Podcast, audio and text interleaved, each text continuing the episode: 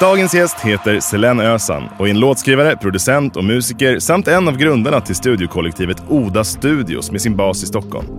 Hon har producerat bland annat Veronica Maggio och Miriam Bryant och är nominerad nu till årets Rookie-producent låtskrivare på Dennis Pop Awards som när det här avsnittet sänds redan hunnit gå av stapeln. Vi är superglada att Selene hade både tid och lust att komma till vår studio för att spela in det 83 avsnittet av Musikproddpodden.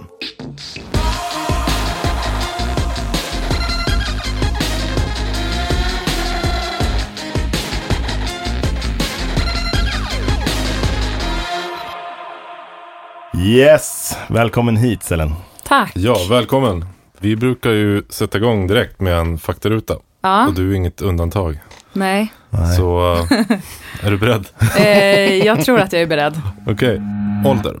29, snart 30. Mm. Oh. Du är på ditt 30 år. Så att säga. Ja, alltså Ja. det är bara en eh, månad, mindre än en månad bort nu. Är det Och- sant? Ja, Då det... får man ju faktiskt till och med säga grattis Ja, men I tack. förskott. på födelsedagen. Tack. Mm. Precis. När det här avsnittet sänds, vi ligger lite i förväg nu, Ja, eh, så är det ännu kortare kvar. ja. Då är det faktiskt verkligen grattis på Det, födelsedagen. det är där kring midsommar liksom, Mm. som jag fyller. Mm. Var är du uppvuxen? Eh, jag är uppvuxen i Täby, norr om Stockholm. Mm. Obs, inte Silverskedstäby. Nej. Det, det känns alltid viktigt att liksom... eh, Hyresrättstäby. Eh, ja, Det coola Täby, om det, ja om det går att säga något sånt. Lite, lite så. Mm. Ja, coolt. Var bor du nu? Sankt Eriksplan? Just det, inte långt härifrån. Nej, precis. Familj? Eh, ja, en mamma som bor utomlands, en pappa, två systrar och en sambo. Mm. Utbildning? Ja, Vi kommer väl in på det. Vi vet ju eh, precis. Jag har ju samlat på mig lite utbildningar. Jag har gått en jazzfolkis, Vilken då? Fridhem. Mm. Ja, där har min bror gått också. Ja, Mm. den är ju toppen. Jag gick där direkt efter gymnasiet. Mm. Det var jättebra för mig då, Mm. att komma bort från eh, Stockholm. Mm. Eh, eller ja, först var det musikgymnasium, eller först var det musikklasser, grundskolan, sen var det musikgymnasium, sen var det jazzfolkis och därefter var det lite paus och sen eh, Musikhögskolan här i Stockholm på jazz igen och snart eh, master Det är i ju... musikproduktion. Otrolig utbildningskarriär du har, får man säga. Ja, ja, jag säger ja och är lite så här tveksam till det. För att, för att jag eh, kan tycka att jag kanske har studerat lite för mycket. Men samtidigt så har jag verkligen gjort mina, eller liksom jag har eh, verkligen utnyttjat mina utbildningar till det jag vill göra. Mm. Och ärligt ansträngt mig ganska minimalt, framförallt nu på sistone.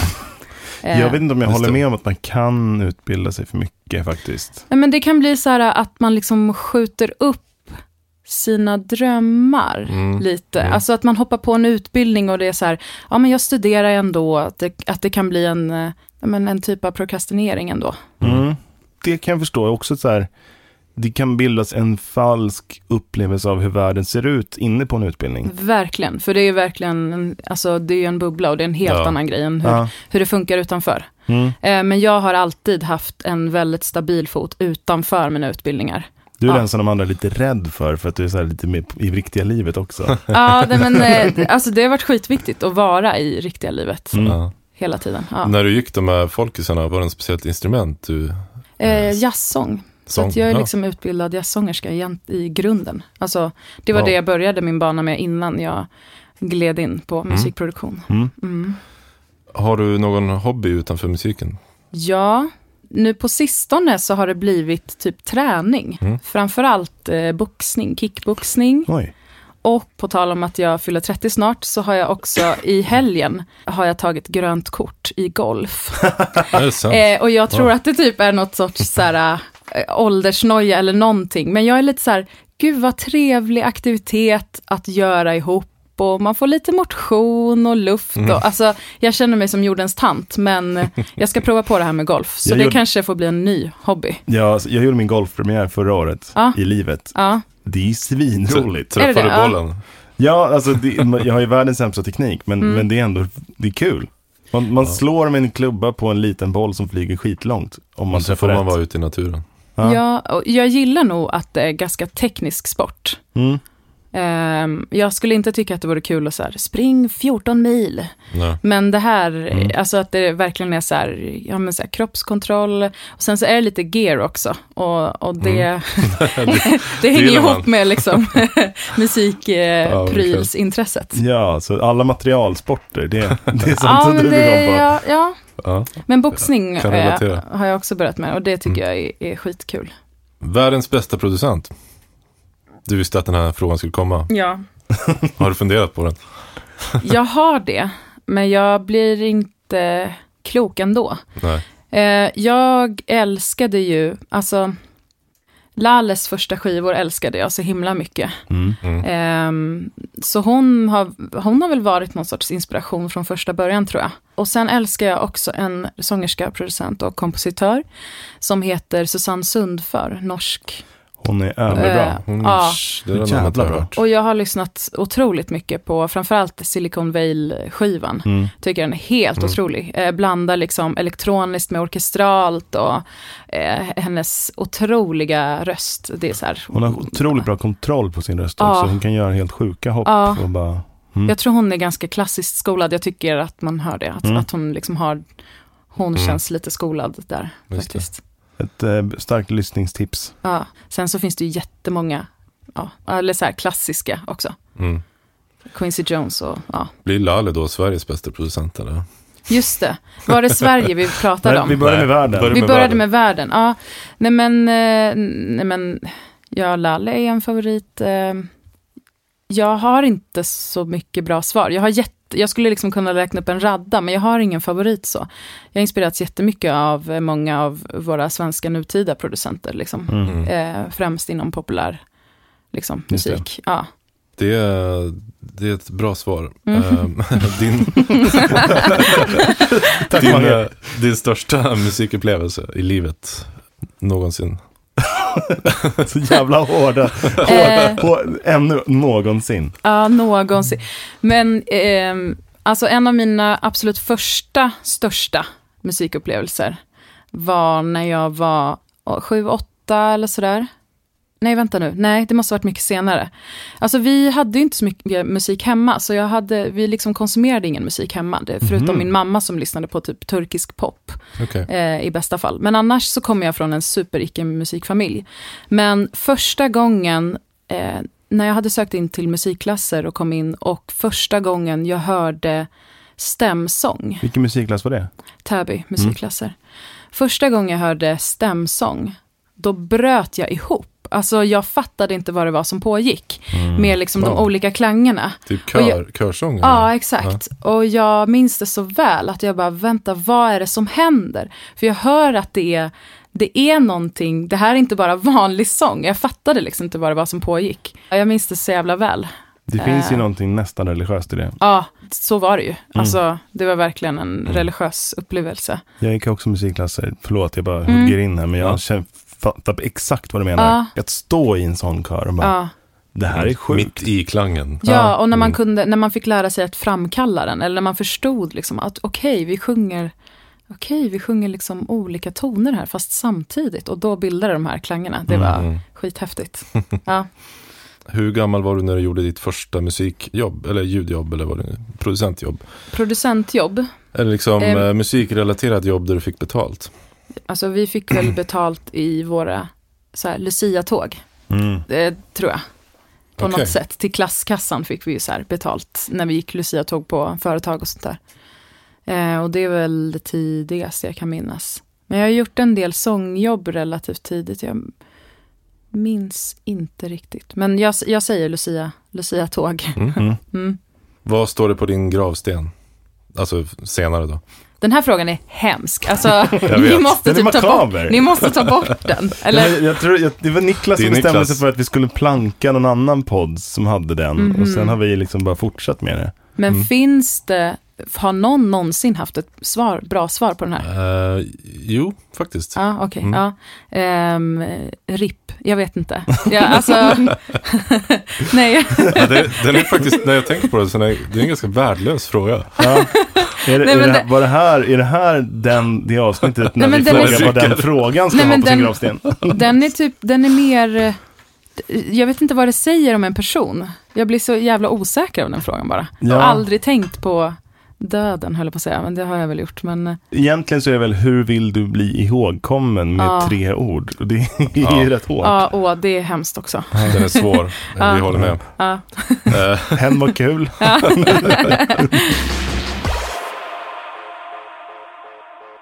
Då måste vi bara en följdfråga på det här. Du kommer från ett hem som inte hade så mycket musik, men ändå hamnade i musikklasser. ja. Hur gick det till? Jag sjöng väldigt mycket, Mm. har jag sett från sådana gamla eh, VHS-band. Men sen var det faktiskt min lärare, när jag, när jag började skolan, så hade man ju sådana musiklektioner. Och sen så, jag minns det så väl, efter en musiklektion så, så sa min fröken Monica att så här, tack för idag, nu får ni gå vidare till nästa lektion, alla förutom Selene, du får vara kvar lite. Och jag var ju liksom sju år och jag fattade ingenting. Och så, så bad de mig komma fram till henne där hon satt vid pianot och eh, jag har förstått det nu i efterhand vad hon gjorde. För hon testade mitt gehör. Mhm. mm. Jag förstod ju inte det då, men hon, bad mig, hon spelade lite toner och sen så bad hon mig sjunga efter dem. Och sen så bad hon mig sjunga på någon låt och sådär. Och så sa hon, så gav hon mig ett band eh, som hon hade spelat in några låtar på. Så sa hon, gå hem och lär dig de här sångerna till nästa vecka. Oj. Veckan efter fick jag stanna kvar igen efter lektionen och så frågade hon mig om jag ville sjunga dem sen på någon skolavslutning eller sådär.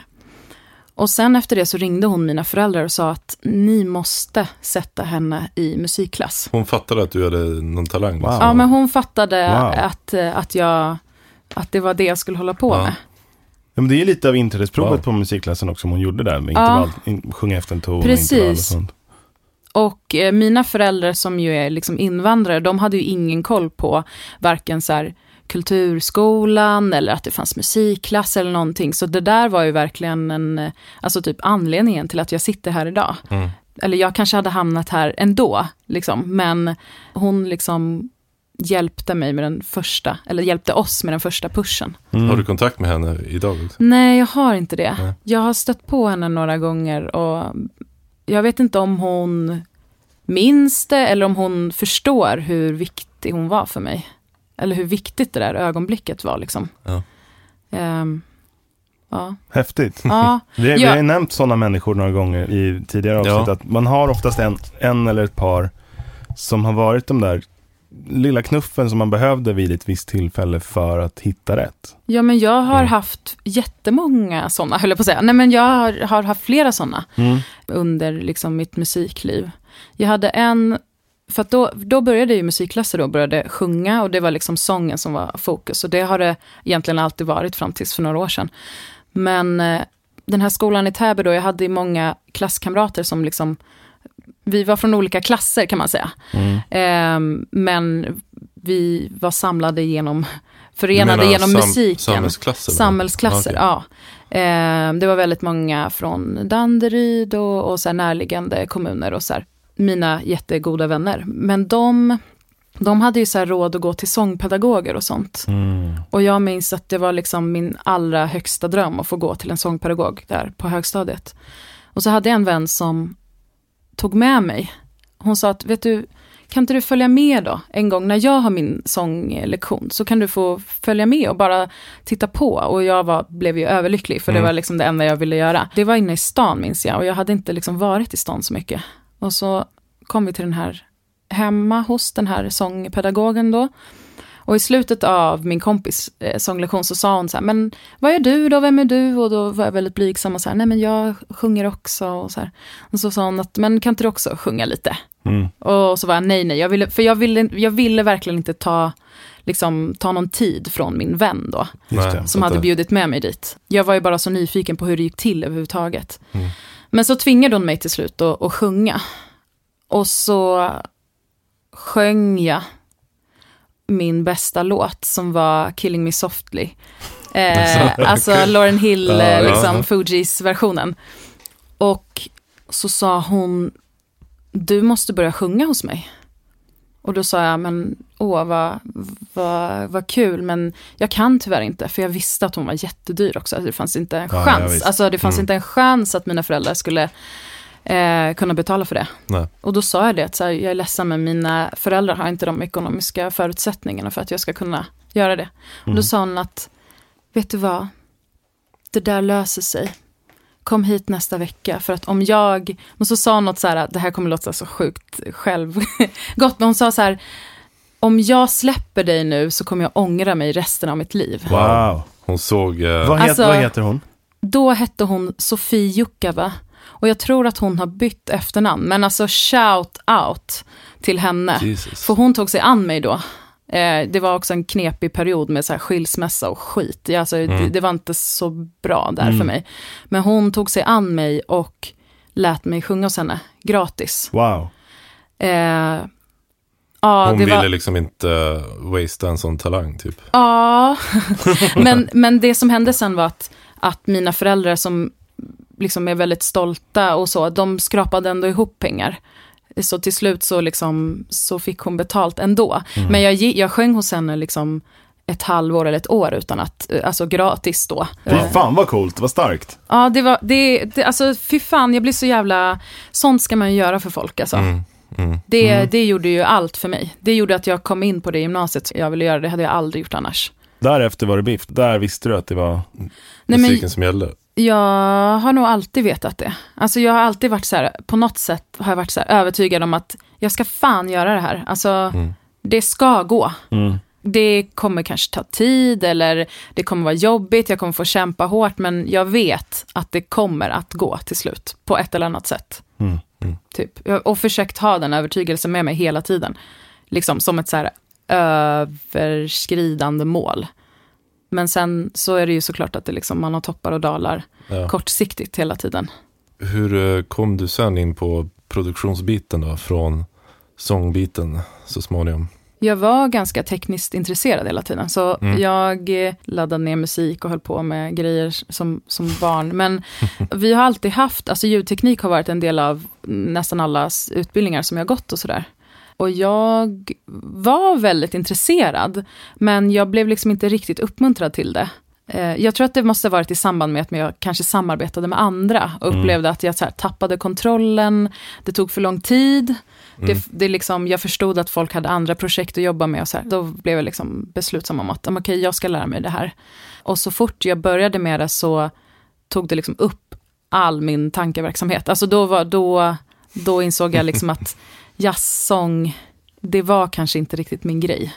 Jag fattar. Eh, ja, Du hittade ja, rätt direkt där. ja, och då så liksom försökte jag hitta sammanhang med musik, alltså musikproduktions...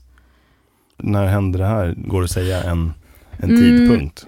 Det var i slutet på min kandidat, så det måste ha varit... Jag tog examen 2015. Mm. Och då, Det är några år sedan typ. ja, Snart fem. ja, nästa år blir det fem år sedan som, som jag liksom, alltså typ skaffade Logic och köpte ett ljudkort och så här. Mm. Vi kommer till det lite senare, men du, du har ju liksom ganska feta credits just nu. Men hur, hur kom du in liksom och börja få folk att börja anlita dig från början, så att säga? Alltså jag har varit eh, väldigt lyckligt lottad med skitbra sammanhang. Mhm. Eh, så Mm. min, min första ingång till musikproduktion är ju via eh, Popkollo och Vem kan bli producent, som jag tror har nämnts här flera gånger tidigare. Ja. Det, det var liksom det första jag gjorde, 2000, ja, men när jag tog examen där 2015. Eh, så hoppade jag på den utbildningen som är en ettårig liksom, eh, musikproduktions ja, kvällsutbildning, så här, en Mm. kväll i veckan. Och det sammanhanget var ju så här otroligt och väldigt stärkande och enormt utvecklande. Mm. Och via det programmet fick jag så mycket uppmuntran och kontakter och sådär. Så att då, ehm, ja men det är liksom, jag vet inte hur det hände, men man lärde känna massa folk och sen så fick jag också en mentor som, liksom, som också varit här, Måns eh, Lundberg. Mm. Så honom hade jag som mentor ett halvår och eh, ja, men fått så här mycket stöd och jobbat väldigt mycket. Min musikerbakgrund har också hjälpt mig väldigt mycket. Mm. För man har insett att så här, okej, alla mina vä- gamla vänner spelar ju med de här artisterna. Just Det det. är liksom, vi befinner oss på samma platser hela tiden och så här, och, och flera, av dem, flera av artisterna är mina vänner. Så att då har det liksom fallit sig väldigt naturligt att, och man har haft så nära till, Mm. till samarbeten. Mm.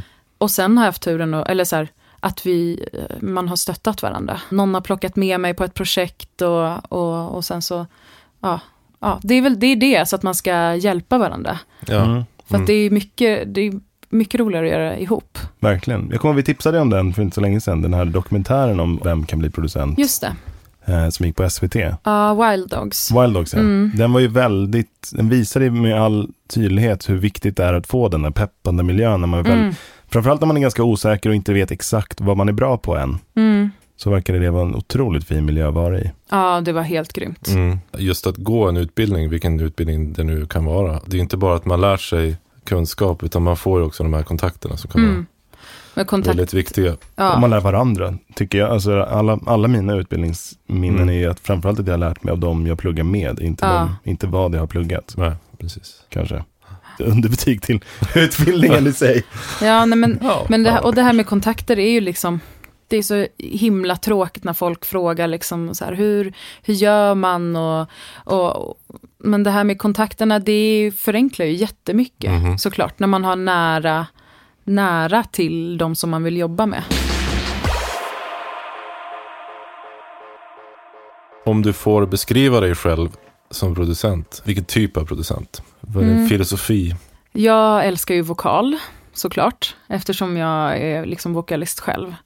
Eh, lägger jättemycket eh, energi på vokaler. Men sen är ju väldigt mycket av den här filosofin att låten är det absolut viktiga. Alltså en riktigt bra låt, den grunden måste man liksom ha på något sätt. Alltså en produktion kan man ju klä lite hur som helst. Jag vill gärna jobba med riktigt bra musik, liksom riktigt bra låtar. Och sen så har jag ju min musikerbakgrund, så jag tycker ju om att spela in live, eh, alltså blanda mycket liksom elektroniskt och, Mm. och verkliga instrument och så här. Och få den liksom organiska biten har blivit mer och mer viktig för mig. I början när jag började producera, då var jag så här all in elektronik. Mm. Och sen bara, åh gud, det finns ingen mänsklig touch i det här. Nej. Och då, då saknade jag det här, liksom, fånga live-känsla och fånga, fånga liksom skarvar. Just det. Ehm, Det blir lite mer generiskt när man Ja. bara kör elektroniska källor. Så jag, jag, hade, jag, fick, jag hade svårt att få till det liksom. Mm. Det blev att jag typ quantiserade allting och, och, Mm. och, och det blev inte så bra. Vi är ju bitvis, jag kommer ihåg, det var typ avsnitt tre eller något sådär redan av, av, av den här podden när vi började prata om så här lucky accidents.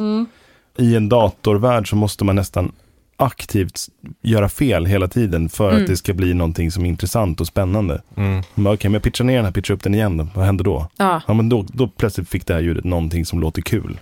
Och Ja. inte bara ett syntljud som så här, ja, det är en pad. men jag försöker ju göra fel, alltså jag, för, jag försöker liksom göra fel med mening lite så här.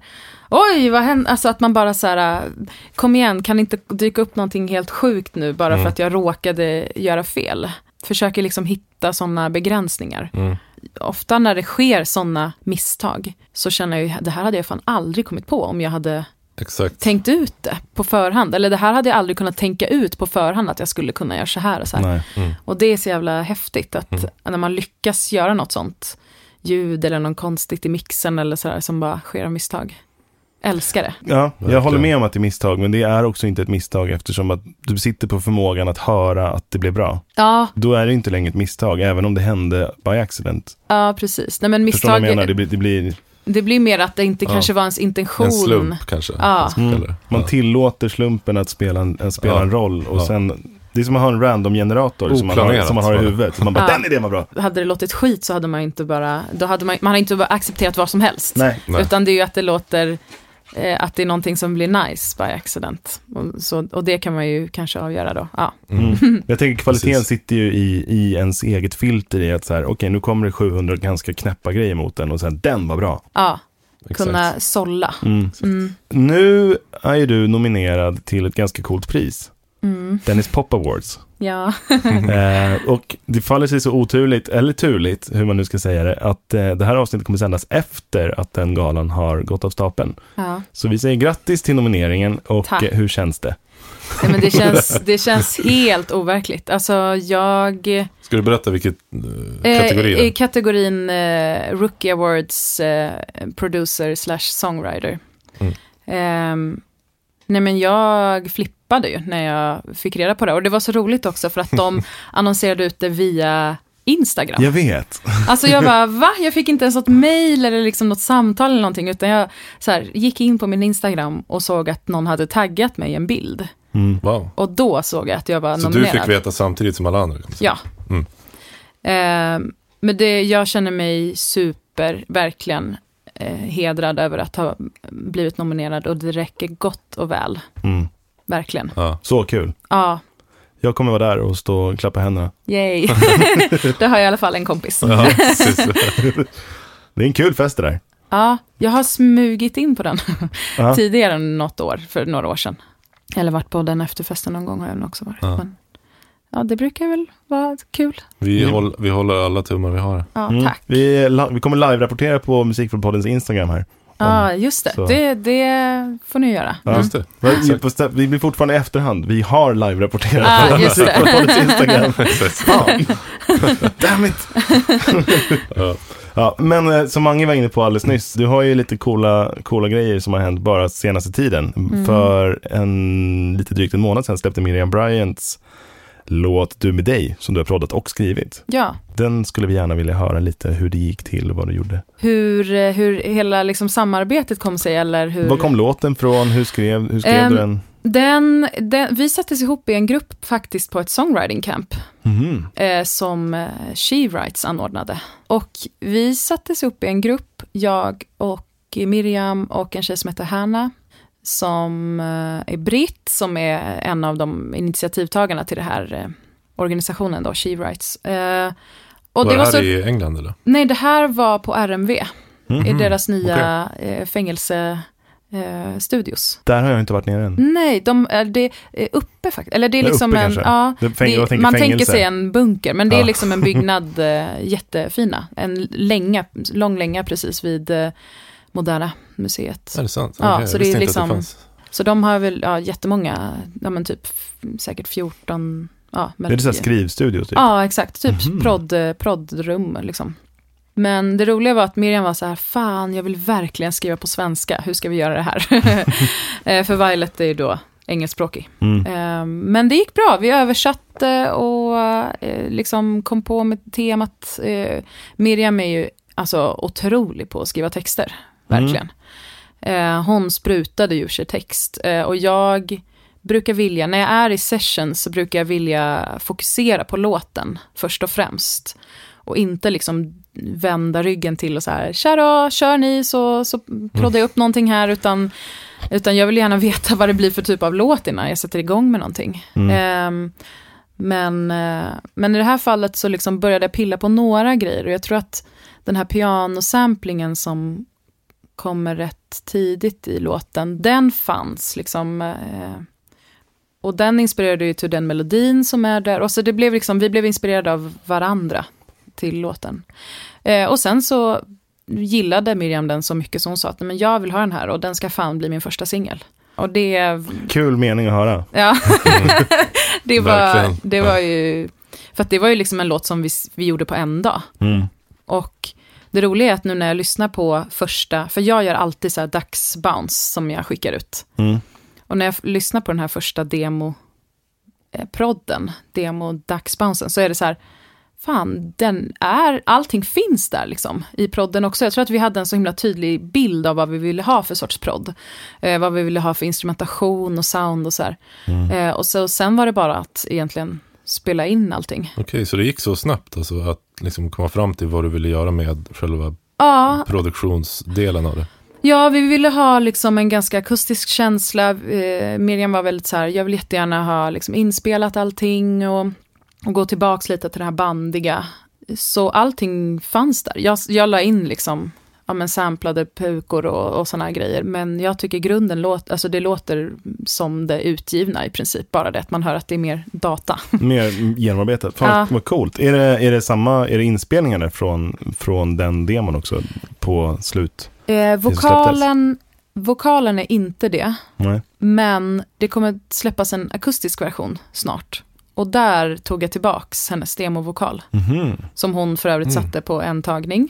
Hon är Eh, jävligt bra på det. Jag hon spelade är in henne en gång ja. i, i London och var så här, tjena vad bra det här blev. Ja, hon sjunger så jävla bra. Mm. Och, hon, och det är ju alltid en nerv i den här demo, Mm. liksom första, första tagningen. Så att eh, när, när de sa att de också ville ha en akustisk version så sa jag att men okej, men då tänker jag faktiskt byta ut den här vokalen. Så tar vi liksom den första tagningen.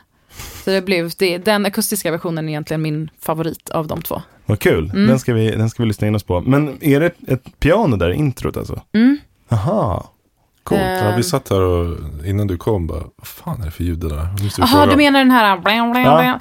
blam. Eh, det, nej, det, det, det var ju någon så här skitful första ljud som jag bara så här, "Va?" öppnade Omnisphere och... Jag Ja, vet det är inte, Omnisphere. Ja, jag vet Okej. inte ens vad det är för något. Jag minns inte nu vad det är för Nej, någonting. för det låter typ lite akustiskt, men det är ändå inte ett akustiskt ljud. Nej, precis. Och det roliga är att vi, jag bytte ut det där massa gånger. Jag spelade in det på gitarr och liksom, och så här. Och Miriam bara, nej men hallå, eh, vad har du gjort?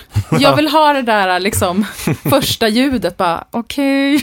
Ja, men det, är, det är klassiskt så här, fulsnyggt. Ja. Det är otroligt fint, men på ett skevt sätt. Ja, så vi, så vi ville behålla det. Eller liksom, ja. Mm. Den grejen fanns med från början och även ett så här samplat piano som kommer i ett lite kort mellanspel. Så här. Allting fanns egentligen. Ja. Just det. Hur gick det vidare sen då? När, när du fått någon form av OK på att säga, den här låten ska proddas nu?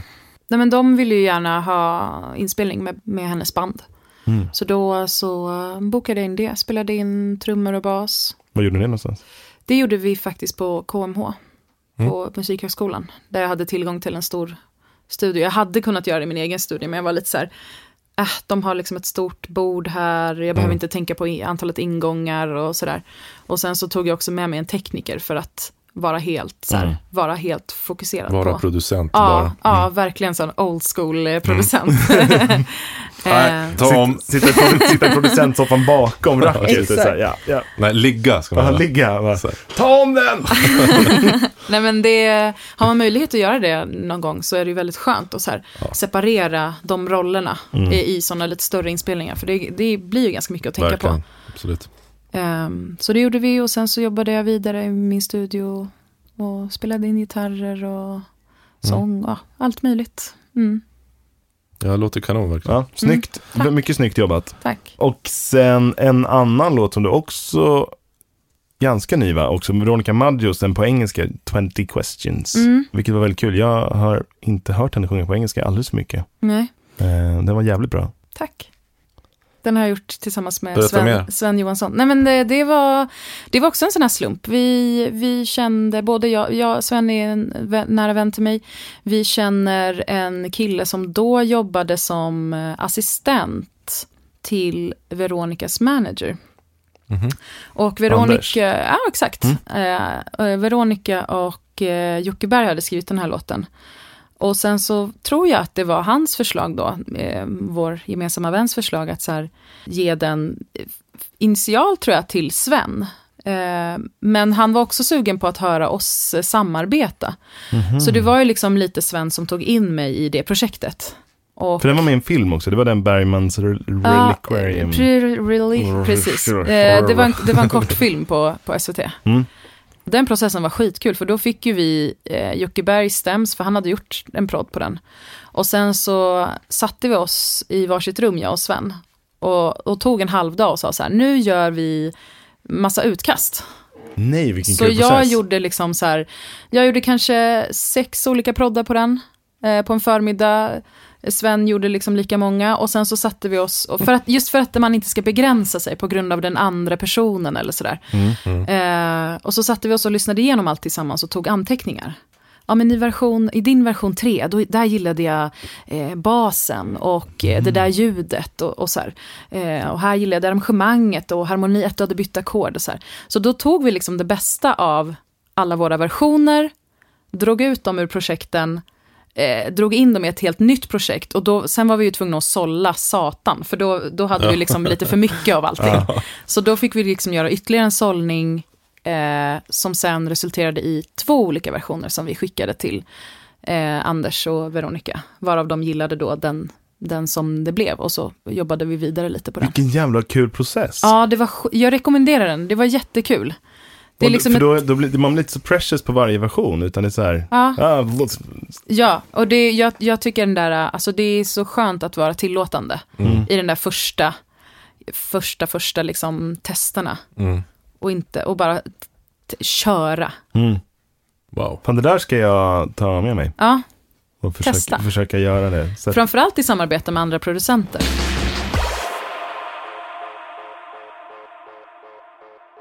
Workflow, Ja, vad har du för workflow då?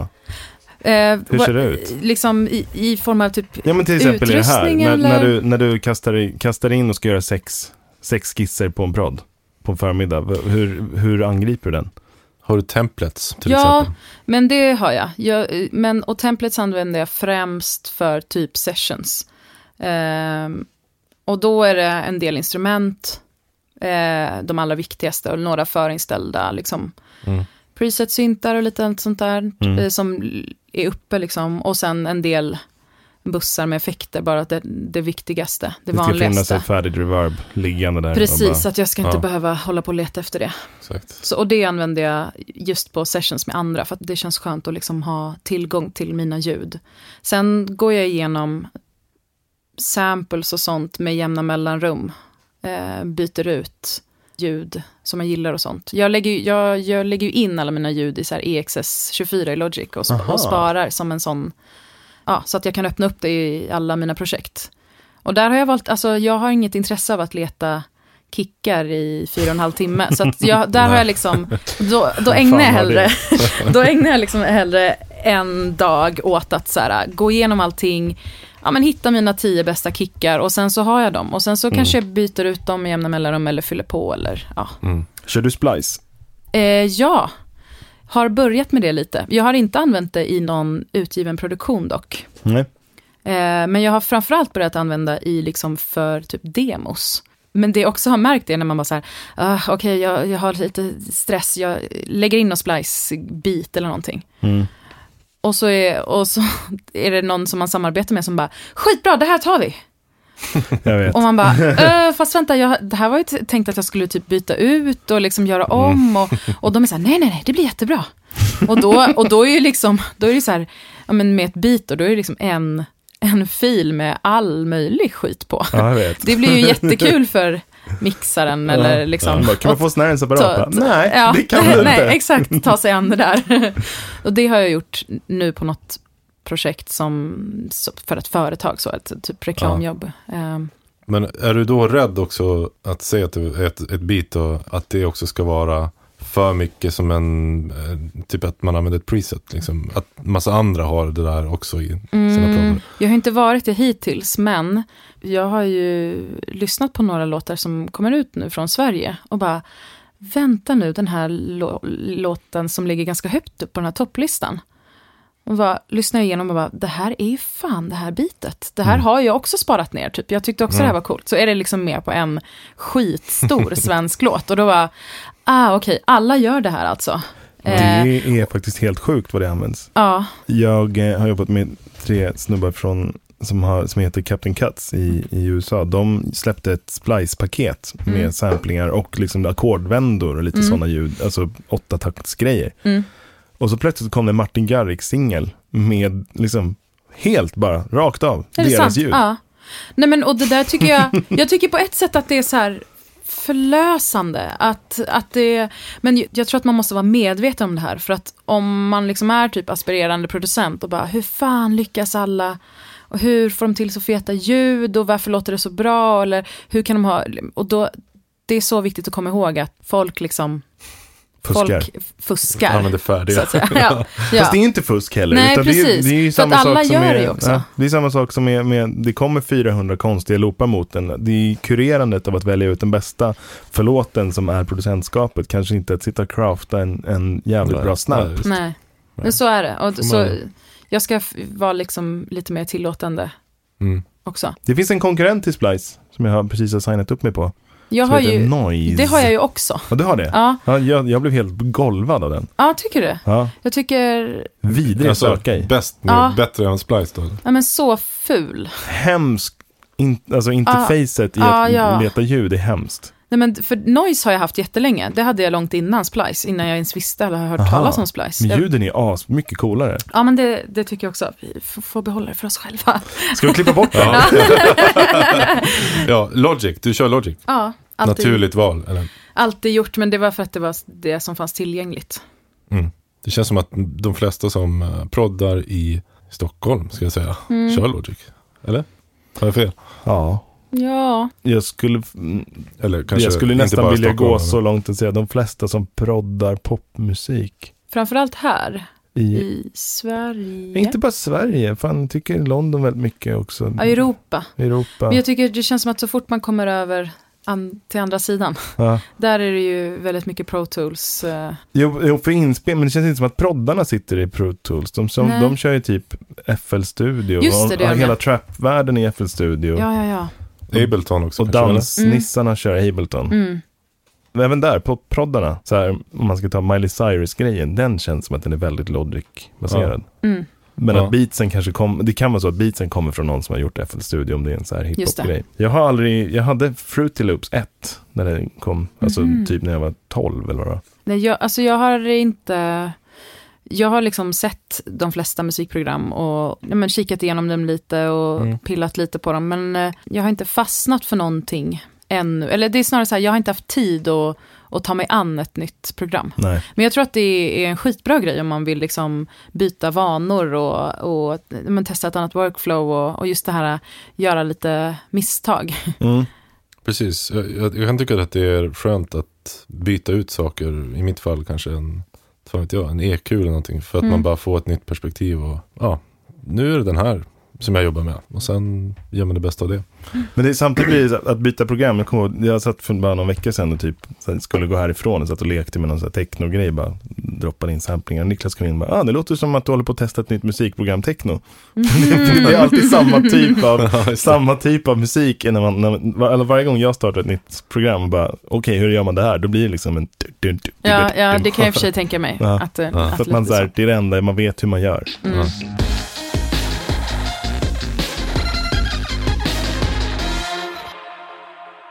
Men eh, okej, pluggar och sådär, mjukvarusyntar. Har du några Mm. favoriter som du använder varenda dag? Varenda dag. Eh, nej men Omnisphere som jag nämnde tidigare använde jag en del. Mm.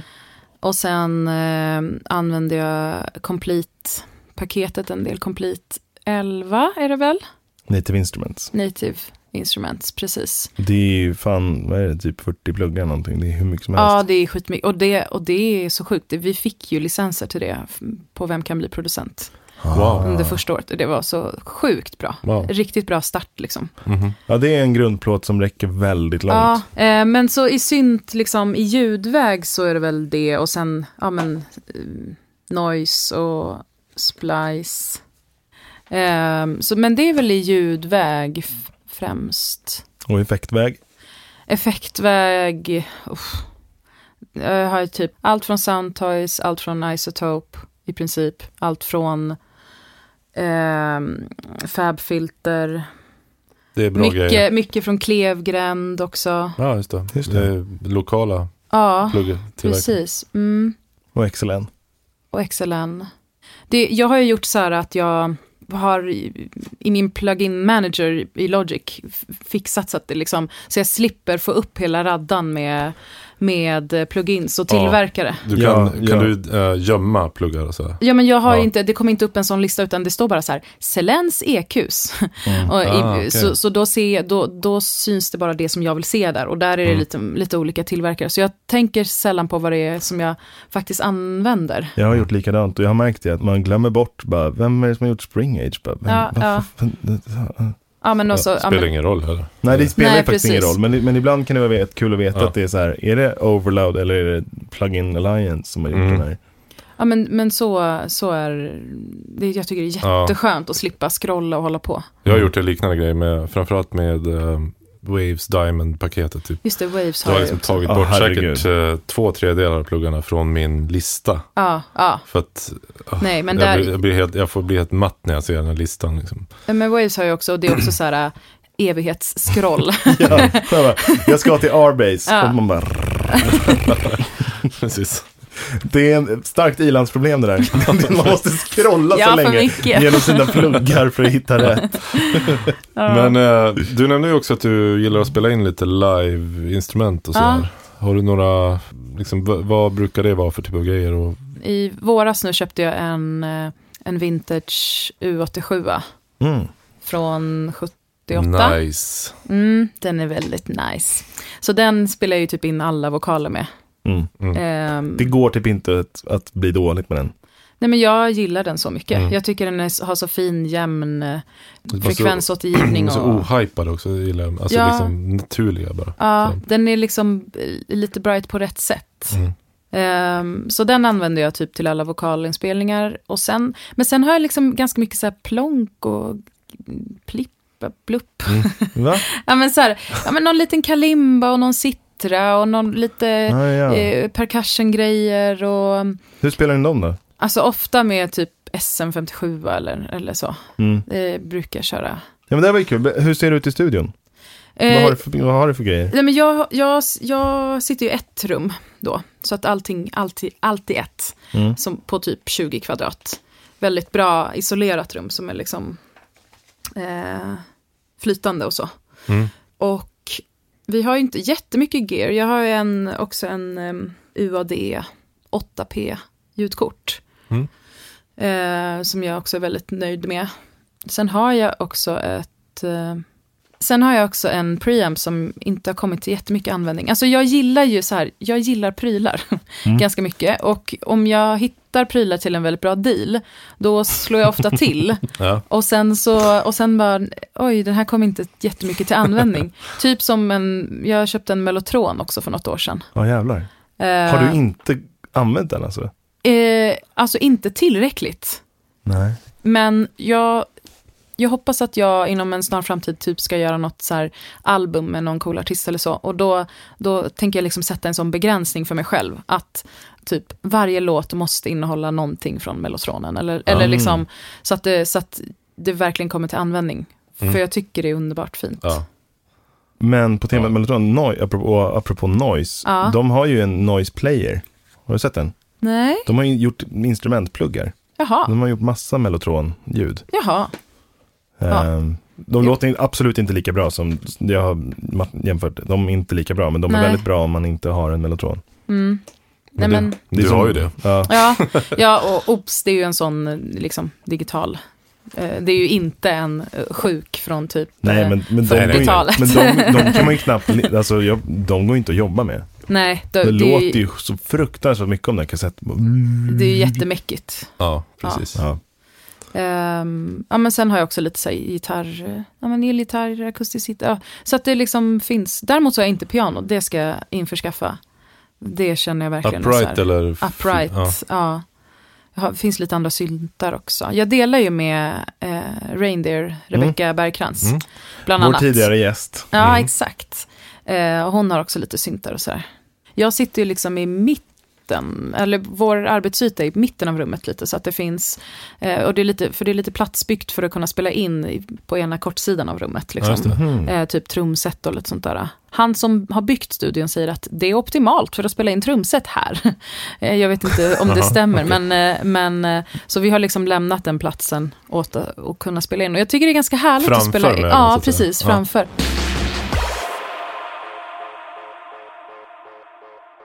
Det här är ju en studie som du faktiskt är medgrundare till, eller Mm, hur? Precis. Eh, Oda-studien. Ja. Eh, berätta mer, hur, hur kommer det sig att ni byggde den från början?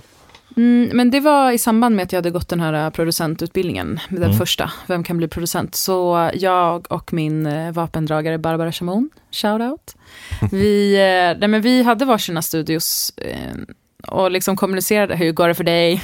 Vad Mm. gör du? Kan du feedbacka på den här? Och liksom satt på varsin ända av stan. När utbildningen började komma till sitt slut så insåg vi liksom vad vi skulle sakna med hela den grejen. Och det var just det här sammanhanget och att ha typ en fysisk plats och kunna mötas och jobba ihop eller bara, bara kunna typ träffa andra människor. Mm. Mm. Och då började vi liksom, då föddes den här tanken om att fan, ska vi inte ha ett eget place liksom?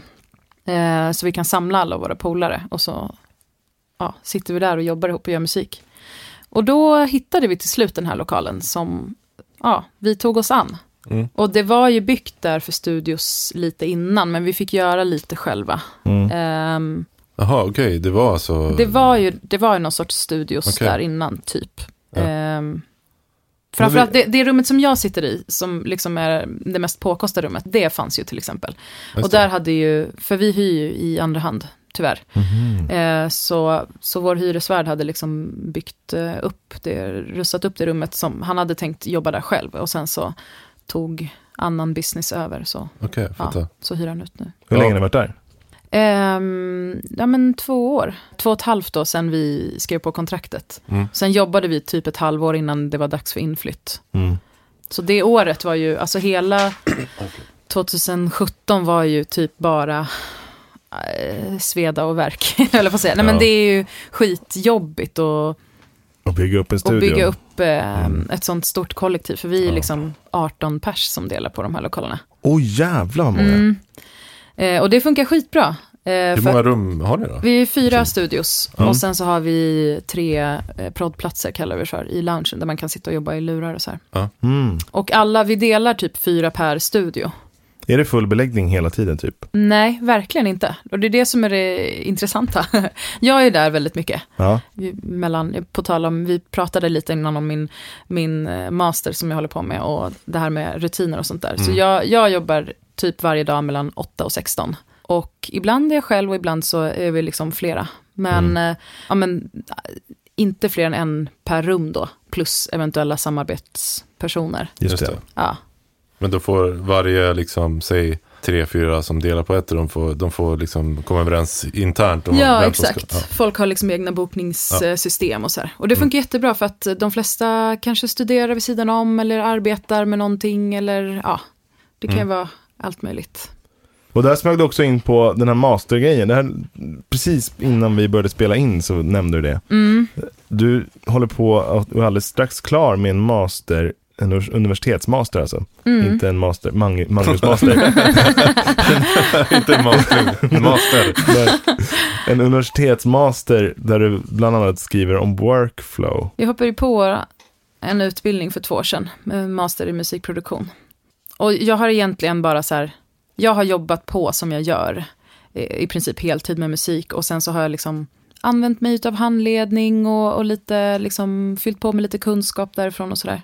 Och nu, min uppsats då handlar om, om det här med, alltså jag har ju gjort massa konstnärliga projekt under de här två åren. Mm. och egentligen forskat inom eh, olika metoder och arbetssätt Mm. eh, inom musikproduktion för typ ja, men så här, ett hållbart, produktivt, eh, hälsosamt skapande.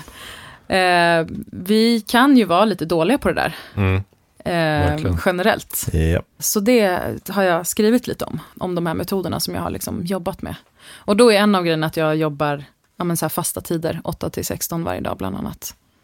Intressant. Så det är ett resultat av liksom, att du skriver mastern, Ja. delvis, så att säga. Precis, det är liksom ett resultat av att så här, provat på olika metoder, det här funkar bäst. eh, Just, eh, Har du bytt så här, för, att, för att experimentera vad som, så att säga, hur, ja, hur det alltså, är? d- jag tänker att eh, en väldigt romantisk bild av musikskapande är att vi är uppe hela nätterna och det liksom, inspirationen kommer till en, det är bara då den kommer och sånt där. Och jag var lite så här, fan, om jag ska jobba med det här hela mitt liv, då är det typ inte hållbart att jag väntar.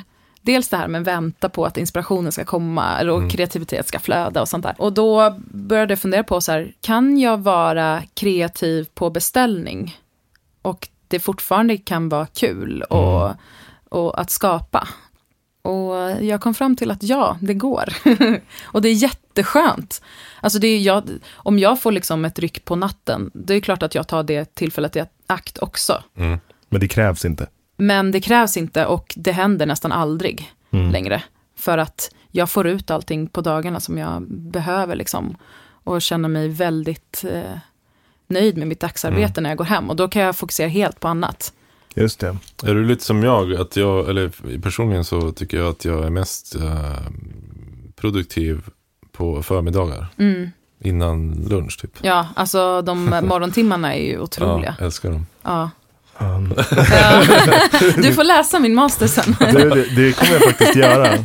Ja men, eh, ja men det är liksom en sån grej. Men sen är det Mm. jättemycket olika. Alltså, temp- jag har skrivit om templates och sånt också. Alltså allting som bara kan underlätta för vårt arbete. Och, och fortfarande behålla det liksom kreativt och kul. Och när, när du är färdig med det här så får du gärna, för det blir ju offentligt alltihopa. Ja just det, så är det ja. Fan.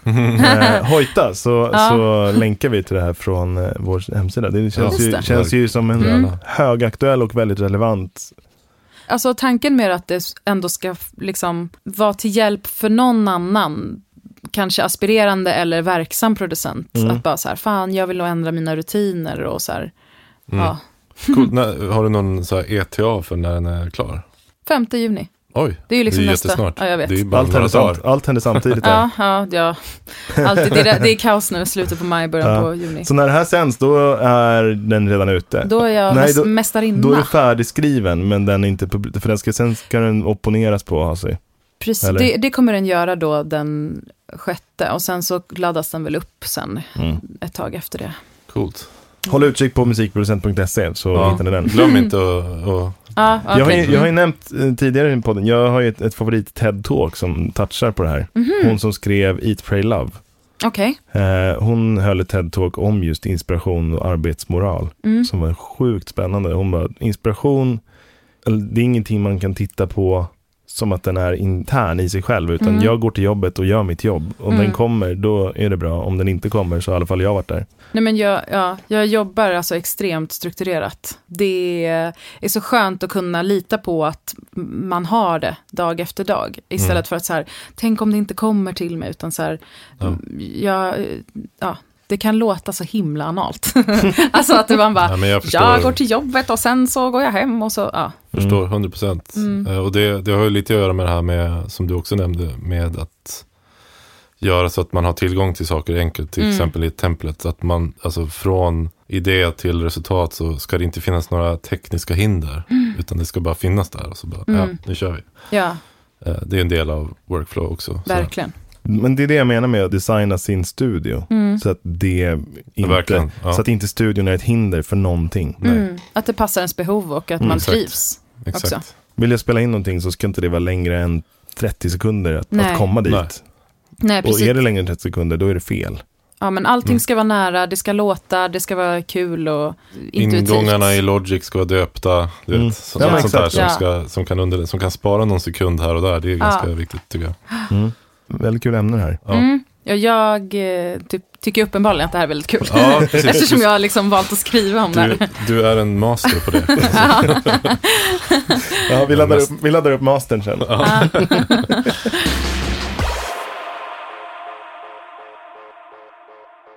Om du får sia om vad du tror att framtiden bjuder på inom populärmusik. Typ tio år från nu. Oj, Vad skulle du... Vad är ditt stalltips? generellt liksom. Ja, Ja, men kanske ge- genremässigt, produktionsgrejer, instrumentval. Jag hoppas att man tar ut svängarna lite mer. Ehm, Mm.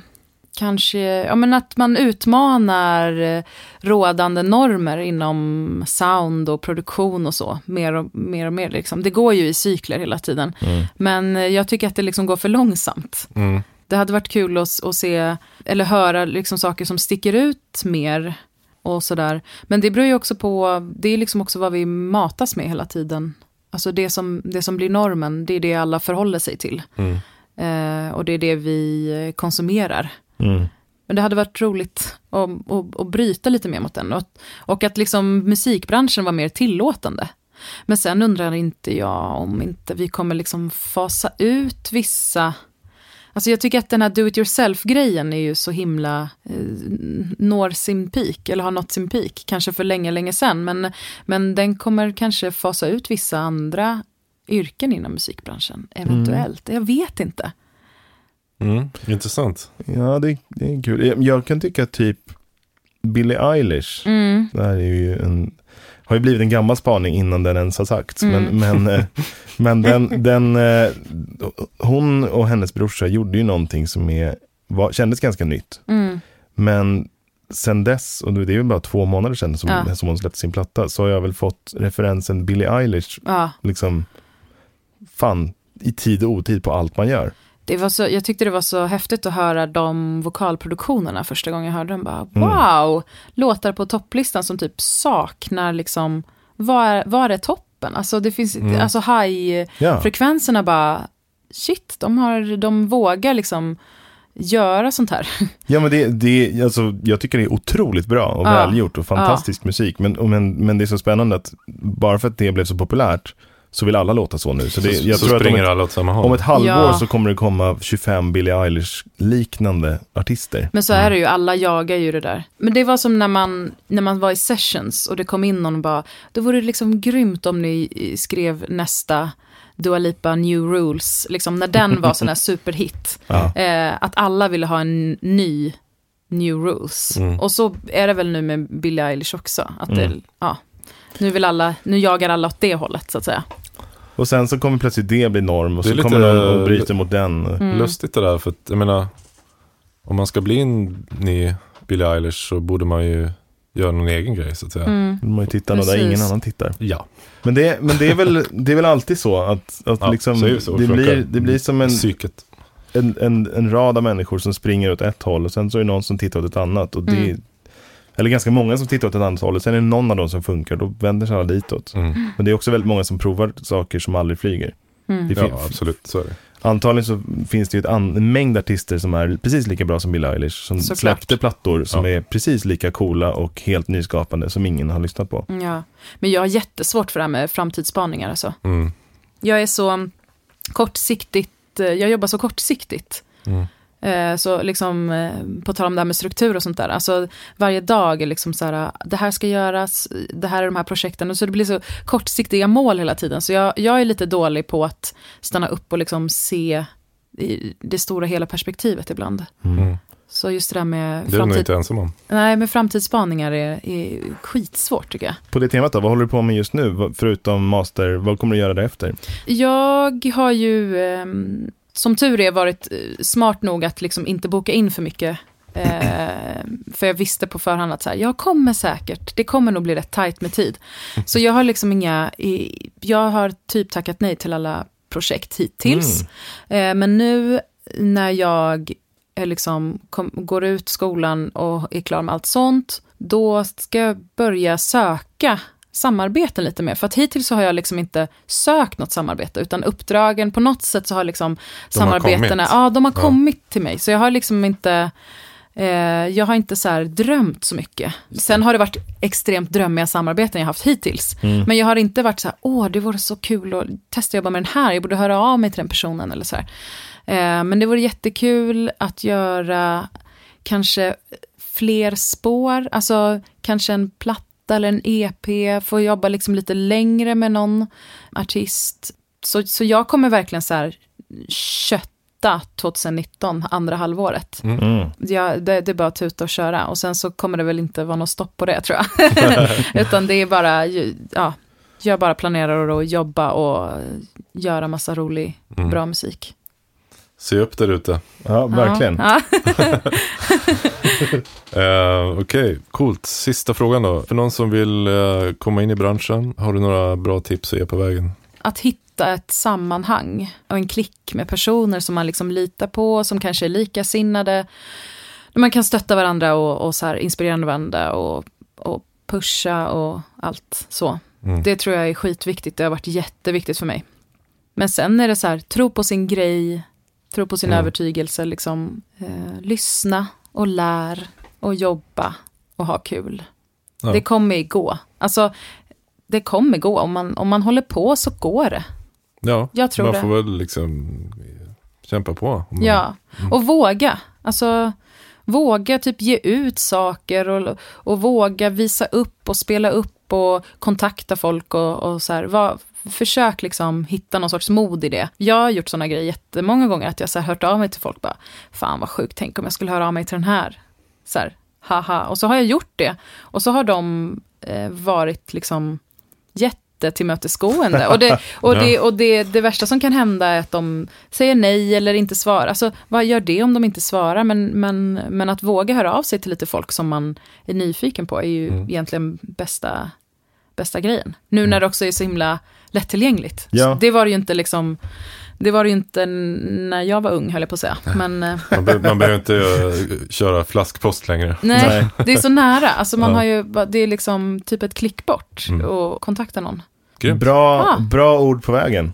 Ja, För, för alla Tusen som... tack för att du kom hit. tack så Ja, jättemycket verkligen. för att du fick komma. Så kul. Och Ja. eh, än så länge vet vi inte hur det gick i Dennis Pop Awards, men stort lycka till. Tack. Men det kan vi ju faktiskt skriva när vi släpper avsnittet. Ja, det kommer jag. Ja, precis. Förlorare. Ska vi göra, nej, men, Bara om du vinner. vi, ska vi göra två alternativa slut?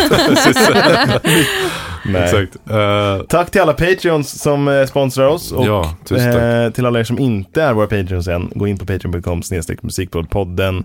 Gå också in på vår hemsida musikproducent.se podd. Där kommer det finnas lite Spotify-listor från dig, tänkte vi. Som du gärna själv får komponera ihop. Där finns också alla våra andra avsnitt. Våra YouTube-avsnitt och lite nyheter från sånt som har hänt i musikbranschen när det händer något stort. Och det, Tack enda, det enda som återstår att säga är tack för det här. Vi hörs om två veckor. tack tack, Selene. tack. Hej, hej.